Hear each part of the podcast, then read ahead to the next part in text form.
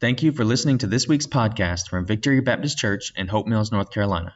I pray that God uses this message to help you worship God, strengthen your relationship, and glorify Him.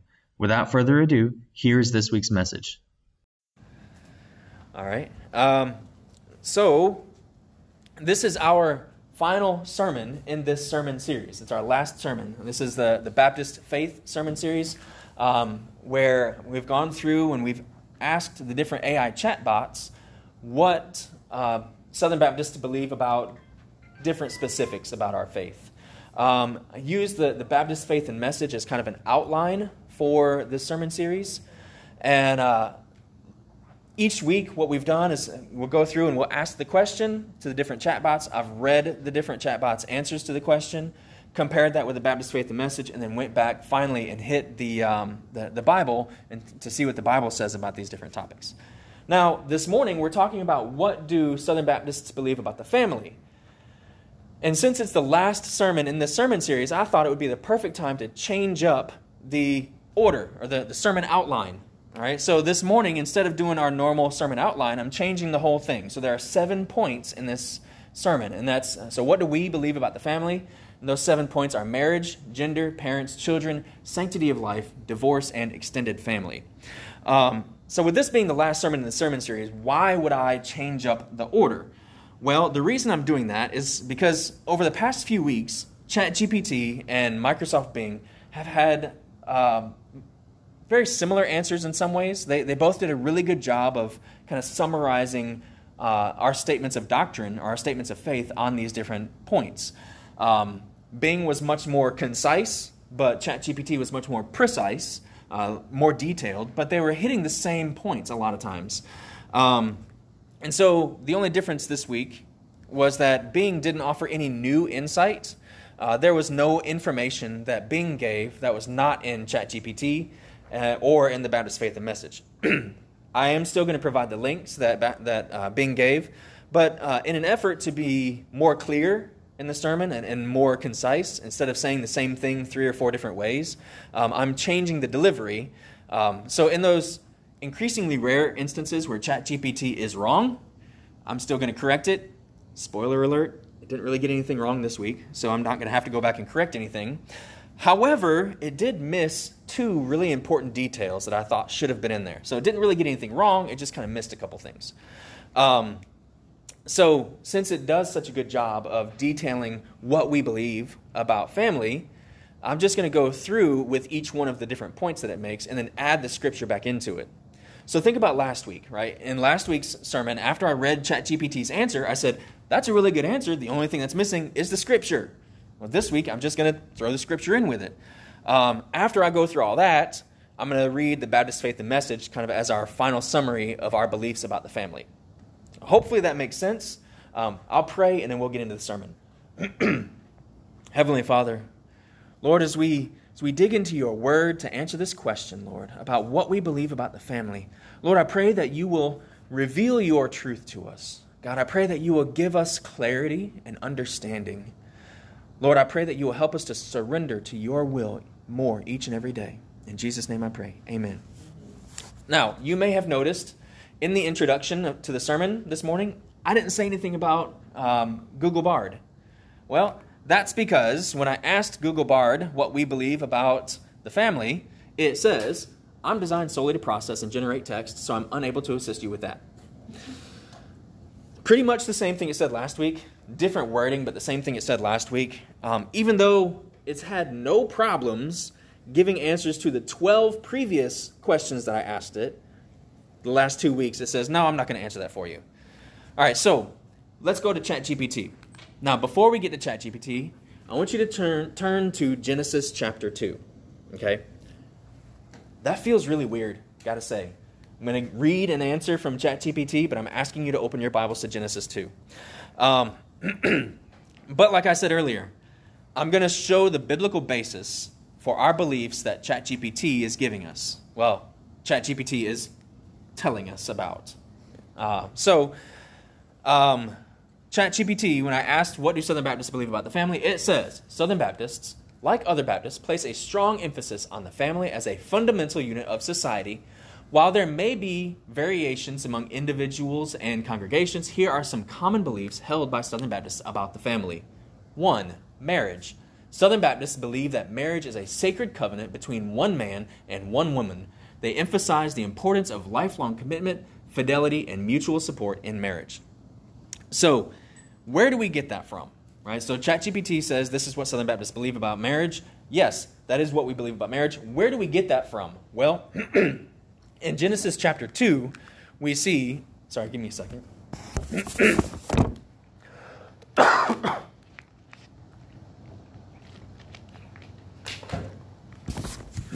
Hopefully that'll work. All right, so in Genesis chapter 2, starting in verse 18, we read, Then the Lord God said, It's not good for the man to be alone. I'm going to take a quick pause right there, real quick.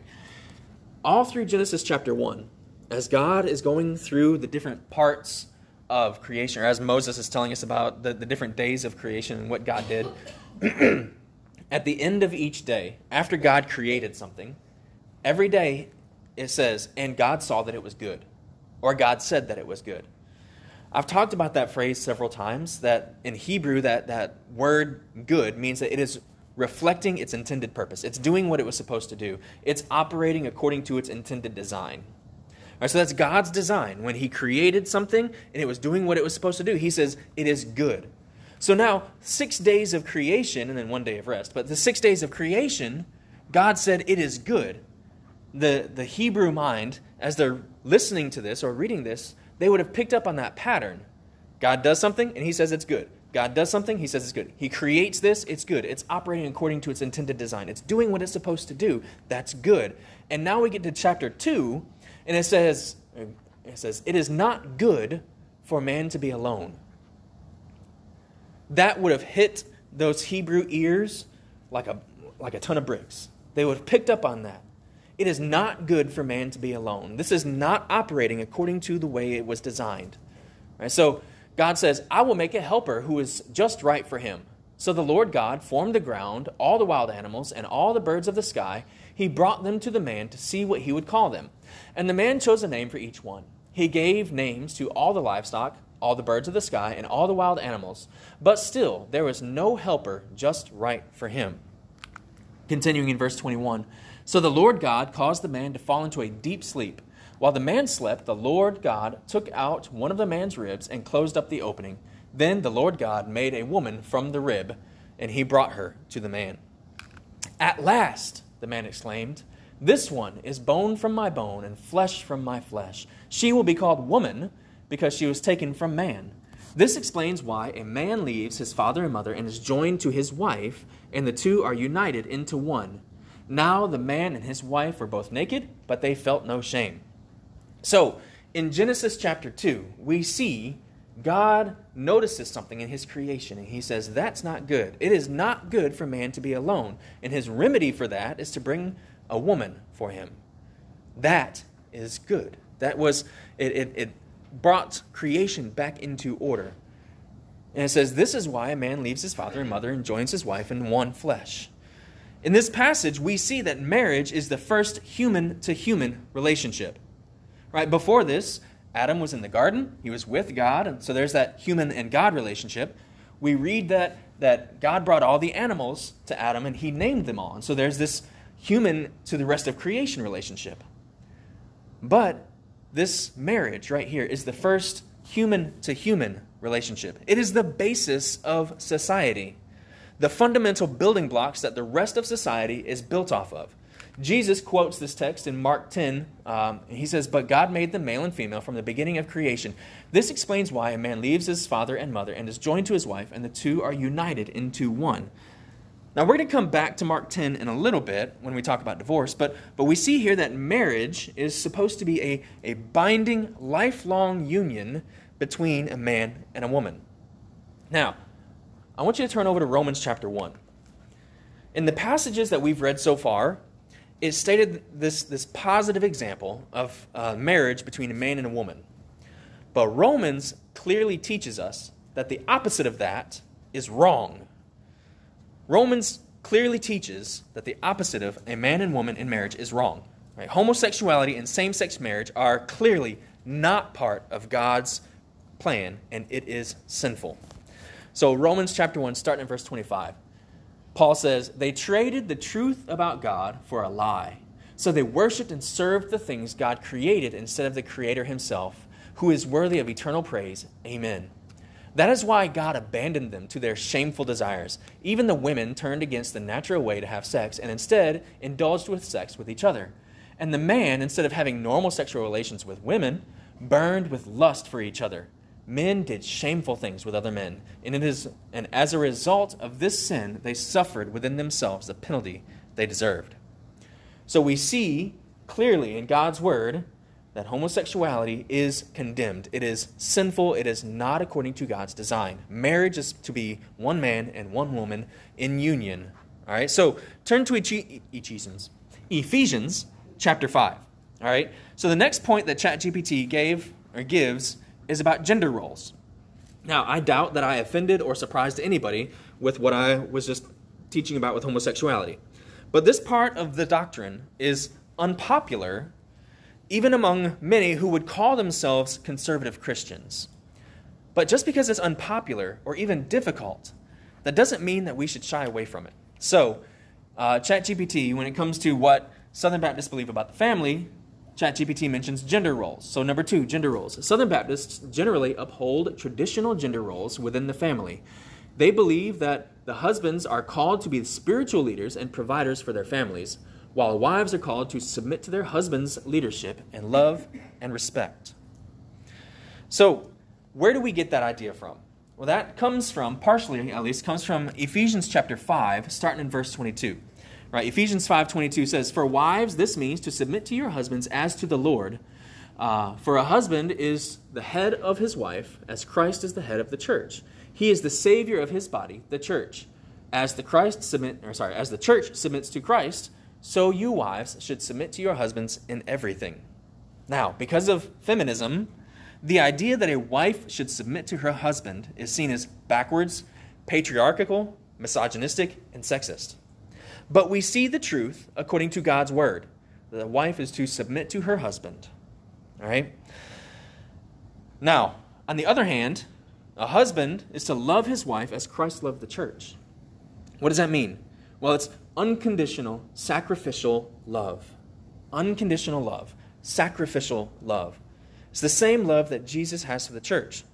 If we keep reading, Paul clarifies that for us. For husbands, this means love your wife just as Christ loved the church. He gave up his life for her to make her holy and clean, washed by the cleansing of God's word. He did this to present her to himself as a glorious church without spot or wrinkle or any other blemish.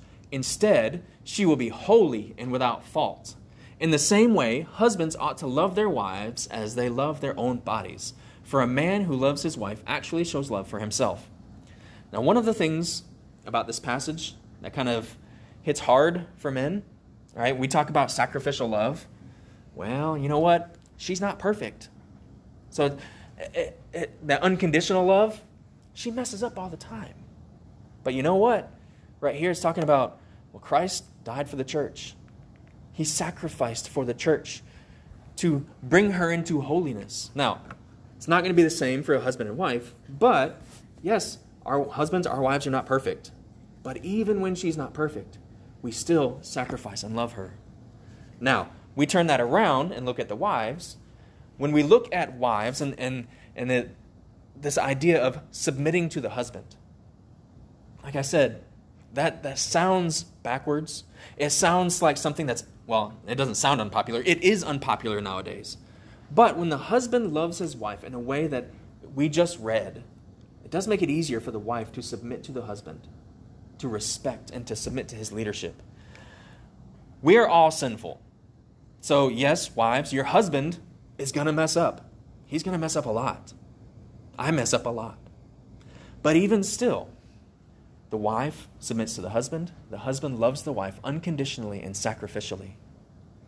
When a man loves his wife in this way, then her submitting to him is not detrimental, but rather leads to flourishing and greater fulfillment. It goes back to God saw that it was good. If this is the way that God designed marriage to work, when marriage works that way, it is reflecting its intended purpose. And it is good. It's operating according to God's design. If God designed something to work this way, then that's the way that it's going to work best. So when God says it is good, it's operating according to its design. Right? So if this is how God designed marriage to work, marriage is going to work best in that way. And since we believe that marriage is the fundamental unit, it is the foundation of the rest of civilization. When marriage is operating according to God's design, then the rest of society will flourish as well. When we look at the news and we see so much brokenness in our society, we look at the news and we see so much hatred and murder and, and, and just wrong, stealing and theft and, and, and all, all this bad stuff happening in the news. It's no wonder that this is happening because as a society, we have been tearing up the, the, the, the foundation that our civilization is built on. Because we devalued marriage long ago, generations ago, we started to devalue marriage. And what we see now in our society is just the natural outgrowth of that. So, if we can get the marriage to operate according to God's design, then downstream, all these other problems will get better. I'm not going to say it's going to be perfect because we're still broken people, we're still sinful people, we still live in broken creation. But it will be better. It will be more according to God's design. Now, for the third point given to ChatGPT or given by ChatGPT, turn to Deuteronomy 6. Now, in Deuteronomy 6, or in the third point that ChatGPT is given, it's talking about parental responsibility. It's the, the natural outgrowth of a loving marriage is offspring. Right? Adam and Eve are commanded to multiply and fill the earth. But once that happens, what do we do with these tiny little humans? What do we do with these tiny little noisy, needy, messy humans? What are we supposed to do with them? Well, ChatGPT says Southern Baptists believe that parents have the primary responsibility for spiritual, emotional, and physical well being of their children. They encourage parents to raise their children in the teaching of the Bible and model Christian values in their daily lives. Yes, absolutely. Uh, this morning in Sunday school would go right along with this. We talked about uh, pros and cons of giving your children chores. Right? I think that falls right in this parental responsibility. We as parents have a responsibility to teach our children their own responsibility, to teach them to be sufficient and to be able to do for themselves some things, and so that when they grow up and move out of the household, they're not helpless. They can do some for themselves. Uh, but all the way back in Deuteronomy 6, right, Moses writes, Listen, O Israel, the Lord is our God, the Lord alone. And you must love the Lord your God with all your heart, all your soul, and all your strength. And you must commit yourselves wholeheartedly to these commands that I am giving you today. We keep reading. Repeat them again and again to your children. Repeat them again and again to your children. Talk about them when you are at home and when you, when you are on the road, when you are going to bed and when you are getting up. Tie them to your hands and wear them on your foreheads as reminders. Write them on the doorpost of your, heart, of your house and on your gates.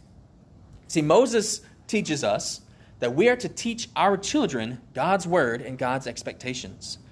This is not limited simply to teaching lessons but in modeling a lifestyle of godliness and surrender to Him.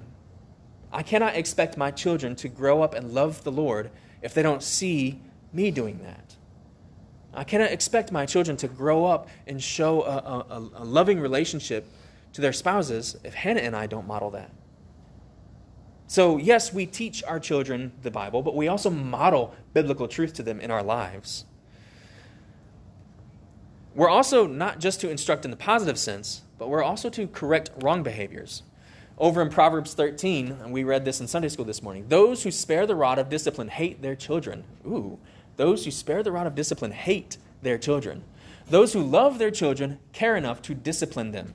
Now, it may not always feel like it, but discipline is an act of love. When you're receiving discipline, it might not feel like you're receiving love, but discipline is an act of love. Parents who discipline their children reinforce what is right by correcting what is wrong. This sets the child up for greater success. Therefore, on the, op- the opposite, right, if parents fail to discipline their children, they're setting them up for failure. Speaking of children, that brings us to the next point. Go ahead and turn to Psalm 127. Right, Psalm 127. While you're turning there, here's what ChatGPT says about children. Southern Baptists view children as a blessing from God and advocate for their protection, nurturing, and education. They believe that parents should discipline their children with love and consistent guidance while recognizing the individuality and unique needs of each child. So, parental responsibility is not just about teaching and disciplining our children, we are also to protect and to nurture them. They are a blessing from God and should be cherished. Children are a blessing from God.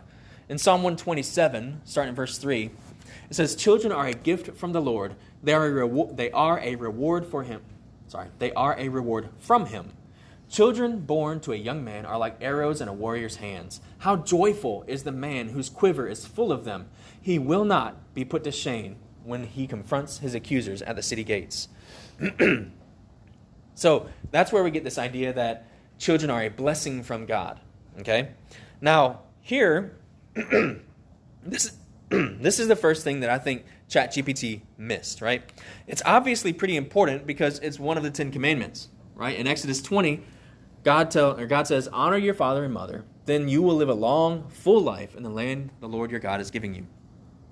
So, our belief about children is not just limited to how children or how parents should raise their children, but it includes how children are to relate to their parents. Right? We honor our parents. This means that we respect them and we are obedient to them. There are other scriptures, especially in the New Testament, epistles that expand on this, but for now, we'll just leave it at respecting and obeying our parents, like in Exodus. Uh, sorry, I already had that Exodus 2012 up there. Sorry. Um, so now for the fifth point, I want you to turn to Leviticus 18. All right. Leviticus 18 is not the first passage that I'm going to go to, but this is going to be that'll be the main focus for this, right? Um, the fifth point that ChatGPT makes about what we believe about the family, it talks about sanctity of life. And so ChatGPT says Southern Baptists hold a pro life stance, affirming the sanctity of human life from conception to natural death. They oppose abortion, euthanasia, and any form of assisted suicide. Yes, absolutely, that is a correct statement. But where do we get that belief from? Well, this starts starts in Genesis chapter 1, right? But it's fleshed out more in other chapters. In Genesis 1:27, we read that God created human beings in his own image. In the image of God, he created them, male and female, he created them. Right? Every human life is sacred and has value because every human life is created in the image of God. Every single human is an image bearer of God. So they are valuable. They deserve protection and honor. We are to cherish and honor and protect every human life. No innocent human life should be ended. Murder is wrong. Everyone knows that. All societies around the world understand that murder is wrong. That's one of those universal moral laws. Murder is wrong. Everybody knows that. Plus, it's in the Ten Commandments, right? But instead of, of looking at that, let's look at Leviticus 18. So in Leviticus 18, verse 21, Moses is here and he's, he's relaying this word from God about how the Israelites are supposed to act now that they're out of Egypt and they're heading into the promised land. What should they do? How should they act? How are they going to reflect God's character to the people around them? So in Leviticus 18:21, it says, "Do not permit any of your children to be offered as a sacrifice to Molech, for you must not bring shame on the name of your God. I am the Lord." God made it clear to the Israelites that they were not to sacrifice their children to Molech. Now, Molech was one of the regional idols in the land that they were going to be going into. Right? When the Israelites went into the promised land, it wasn't empty. There were other cultures already living there, and the Israelites went in and, and had to kick them out of the promised land so they could inherit the promised land. But one of the idols that was being worshipped there by the other peoples was Molech. And the way that people worshiped Molech was they would burn their children as a sacrifice to Molech. It was a fire sacrifice. God says, Don't do that. It's wrong. That's blasphemy against my name. the, child, the child sacrifice is blasphemy against God.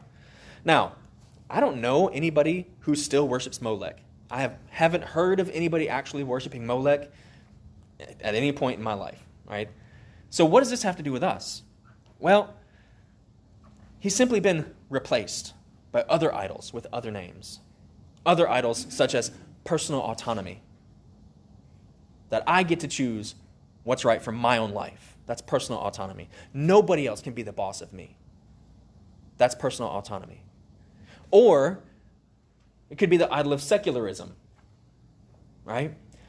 Personal autonomy and secularism both demand that we sacrifice our children. Now, we don't sacrifice them through fire like they did for Molech, but they sacrifice through abortion. Personal autonomy and secularism have this same demand. We worship personal autonomy, we worship secularism through child sacrifice. They have different names, but it's the same thing. And just like in Leviticus, it is blasphemy against God. Now, if you've made it this far and I have not offended you, good job. But I'm not done yet. Now, it's not my point, it's not my goal here to offend anybody. But when I want you to turn to Mark 10. the sixth point that ChatGPT makes about our beliefs on the family, it's a very sensitive topic and it is a very emotionally charged topic. And this is divorce right? So, what do we believe about divorce? While Southern Baptists acknowledge that divorce is a reality in some circumstances, they generally believe that marriage should be preserved and restored whenever possible. They encourage couples facing marital difficulties to seek counseling and support from their church community. But where do we get these beliefs, right? Well, there are many different places in Scripture, but one of the most clear and concise is in Mark 10. I told you we'd come back to this passage. In Mark 10, uh, starting in verse 6, Jesus quotes Genesis. He says, But God made them male and female from the beginning of creation. This explains why a man leaves his father and mother and is joined to his wife. And the two are united into one. Since they are no longer two but one, let no one split apart what God has joined together. A really good example of this came from a movie, oh gosh, it's probably 15 years old now, um, called Fireproof. Um, and in that movie, it's about marriage and it's about protecting marriage.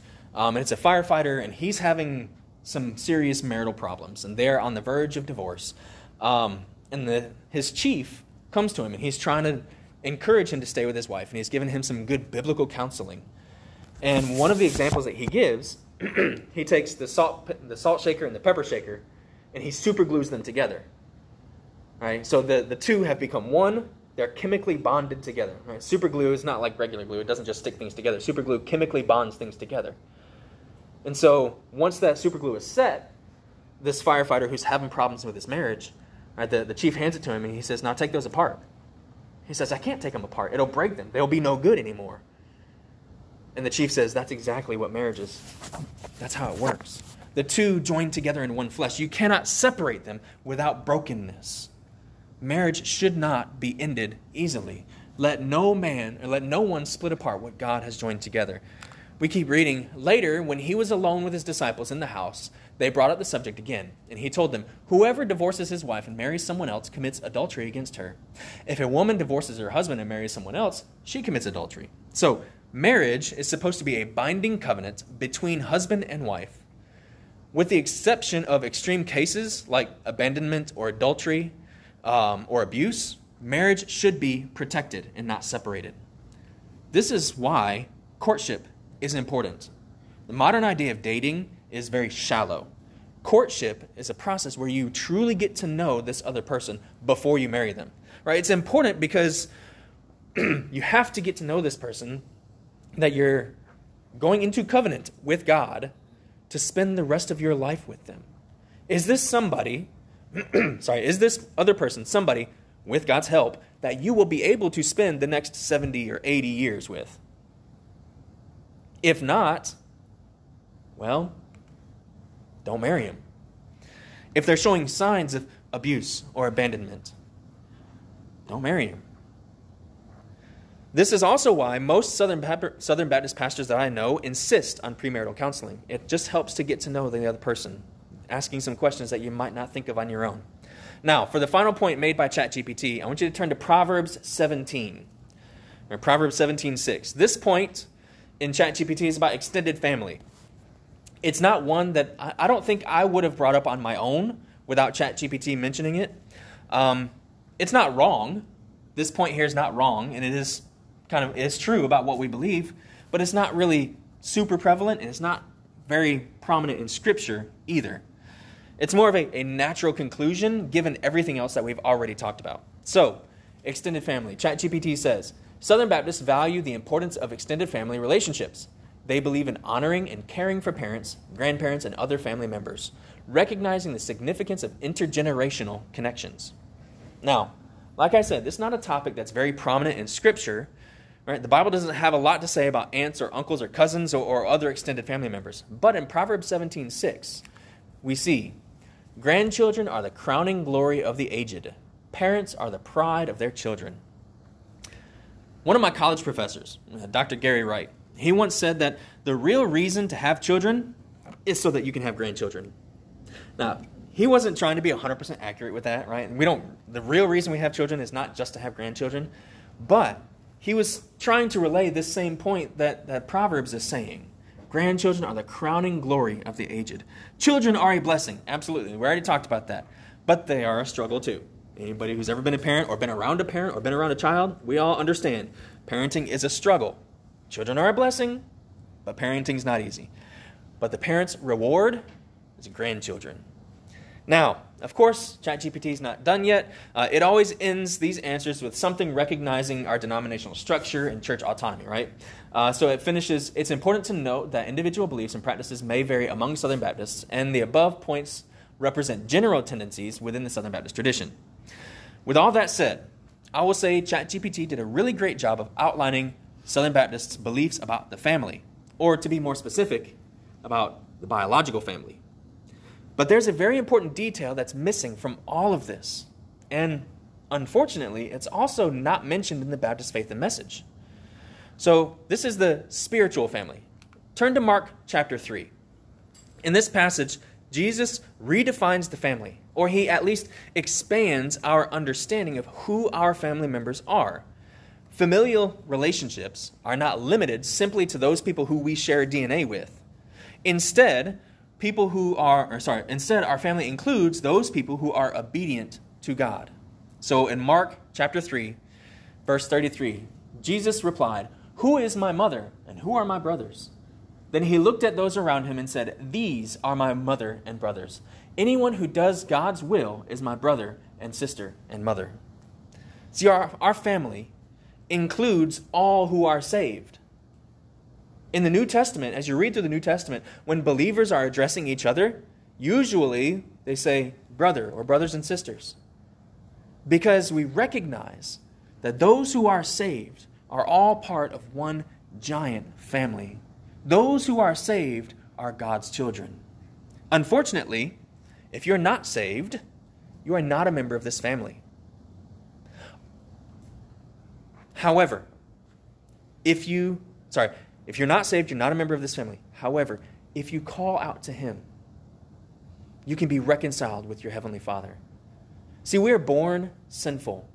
We are born as people who have rejected God. When we choose sin, we reject God. We send ourselves out of that family.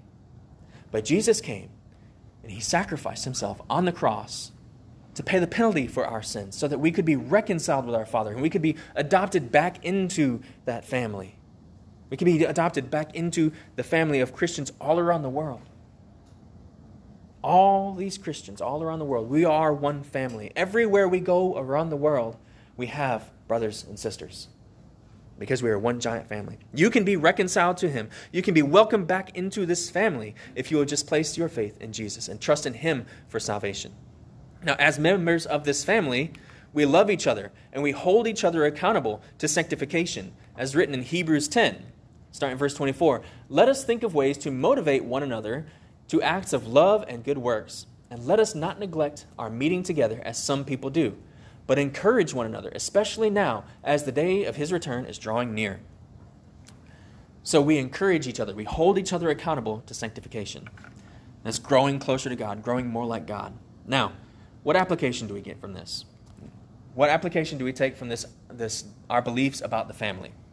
So first, to know to know what we believe about the family. And like I said, I'm going to use the Baptist Faith Message to summarize this. God has ordained the family as the foundational institution of human society. It is composed of persons related to one another by marriage, blood, or adoption. Marriage is the uniting of one man and one woman in covenant commit, uh, commitment for a lifetime. It is God's unique gift to reveal the union between Christ and his church and to provide for the man and the woman in marriage the framework for intimate companionship, the channel for sexual expression according to biblical standards, and the means for pro- procreation of the human race. The husband and wife are of equal worth before God, since both are created in God's image.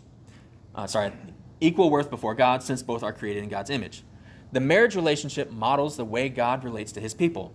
A husband is to love his wife as Christ loved the church. He has the God given responsibility to provide for, to protect, and to lead his family. A wife is to submit herself graciously to the servant leadership of her husband, even as the church willingly submits to the headship of Christ.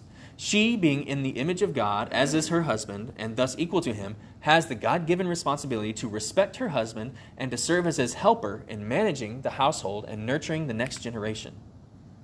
Children, from the moment of conception, are a blessing and heritage from the Lord. Parents are to demonstrate, their demonstrate to their children God's pattern for marriage. Parents are to teach their children spiritual and moral values and to lead them through consistent lifestyle example and loving discipline to make choices based on biblical truth. Children are to honor and obey their parents. So that's what we believe about the family. Our next application point is to be a good member of the family. All right, so husbands, love your wife as Christ loved the church. Not easy. Wives, submit yourselves to your husband's leadership and respect them. Not easy. Parents, raise up your instruction or raise up your children in the instruction and discipline of God and his word. Again, that's not easy. Nobody said this was easy. Family is hard. We all know that family's hard. But with God's help, we can bring our families back into God's design. Children, honor and obey your parents. Christians, Love one another and encourage one another in matters of sanctification. If you are not a member of the family of God, then make the decision today to become one. Surrender to God and call out to him for salvation. John 1:12 tells us, "But to all who believed him and accepted him, he gave the right to become children of God." If you are contemplating that decision or making that decision today, please come see me during the invitation time or after service and we can talk more about it. Our due application is to grow the family. Biologically, God told Adam and Eve to be fruitful and multiply. Since children are a blessing to God, we honor and cherish babies, and we recognize that more babies means more image bearers to worship and glorify God. This is a major reason why conservative Christian families tend to be big families. But just as we, as we just said, our family is not limited just to our biological family. Right? Repeatedly throughout the New Testament, Christians are encouraged to share God's word and to spread the gospel to the lost so they can be saved and become a child of God. So go out and grow the family by spreading the gospel and leading others to place their faith in Jesus for their salvation. So let us pray. Heavenly Father, again, God, we thank you for the time that we have to come together to worship you. Lord, we thank you for the truth that's in your word. Lord, even though it's a difficult truth sometimes, and being obedient to your word is hard a lot of times, Lord, I pray that you will work on our hearts to help us to surrender more to you each and every day. God, if there's anybody here who is not in this family, Lord, I pray that you will touch their hearts and draw them into you, draw them towards you so they can be welcomed back into this family, God. They can be adopted back in as your children. Father, I know we've, we've talked about a lot of different topics this morning, and, and a lot of people might have, I don't know, a lot of sensitive topics, God. I pray, Lord, that you will touch all of our hearts and help us all to recognize your truth and to surrender to your truth. In Jesus' name I pray. Amen. Thank you again for listening to this week's message. If you would like to know more information about our church, please visit victorybaptisthopemills.com or facebook.com slash vbchopemills. I would also like to ask that you rate and review this podcast. And if you found this sermon helpful, please share it.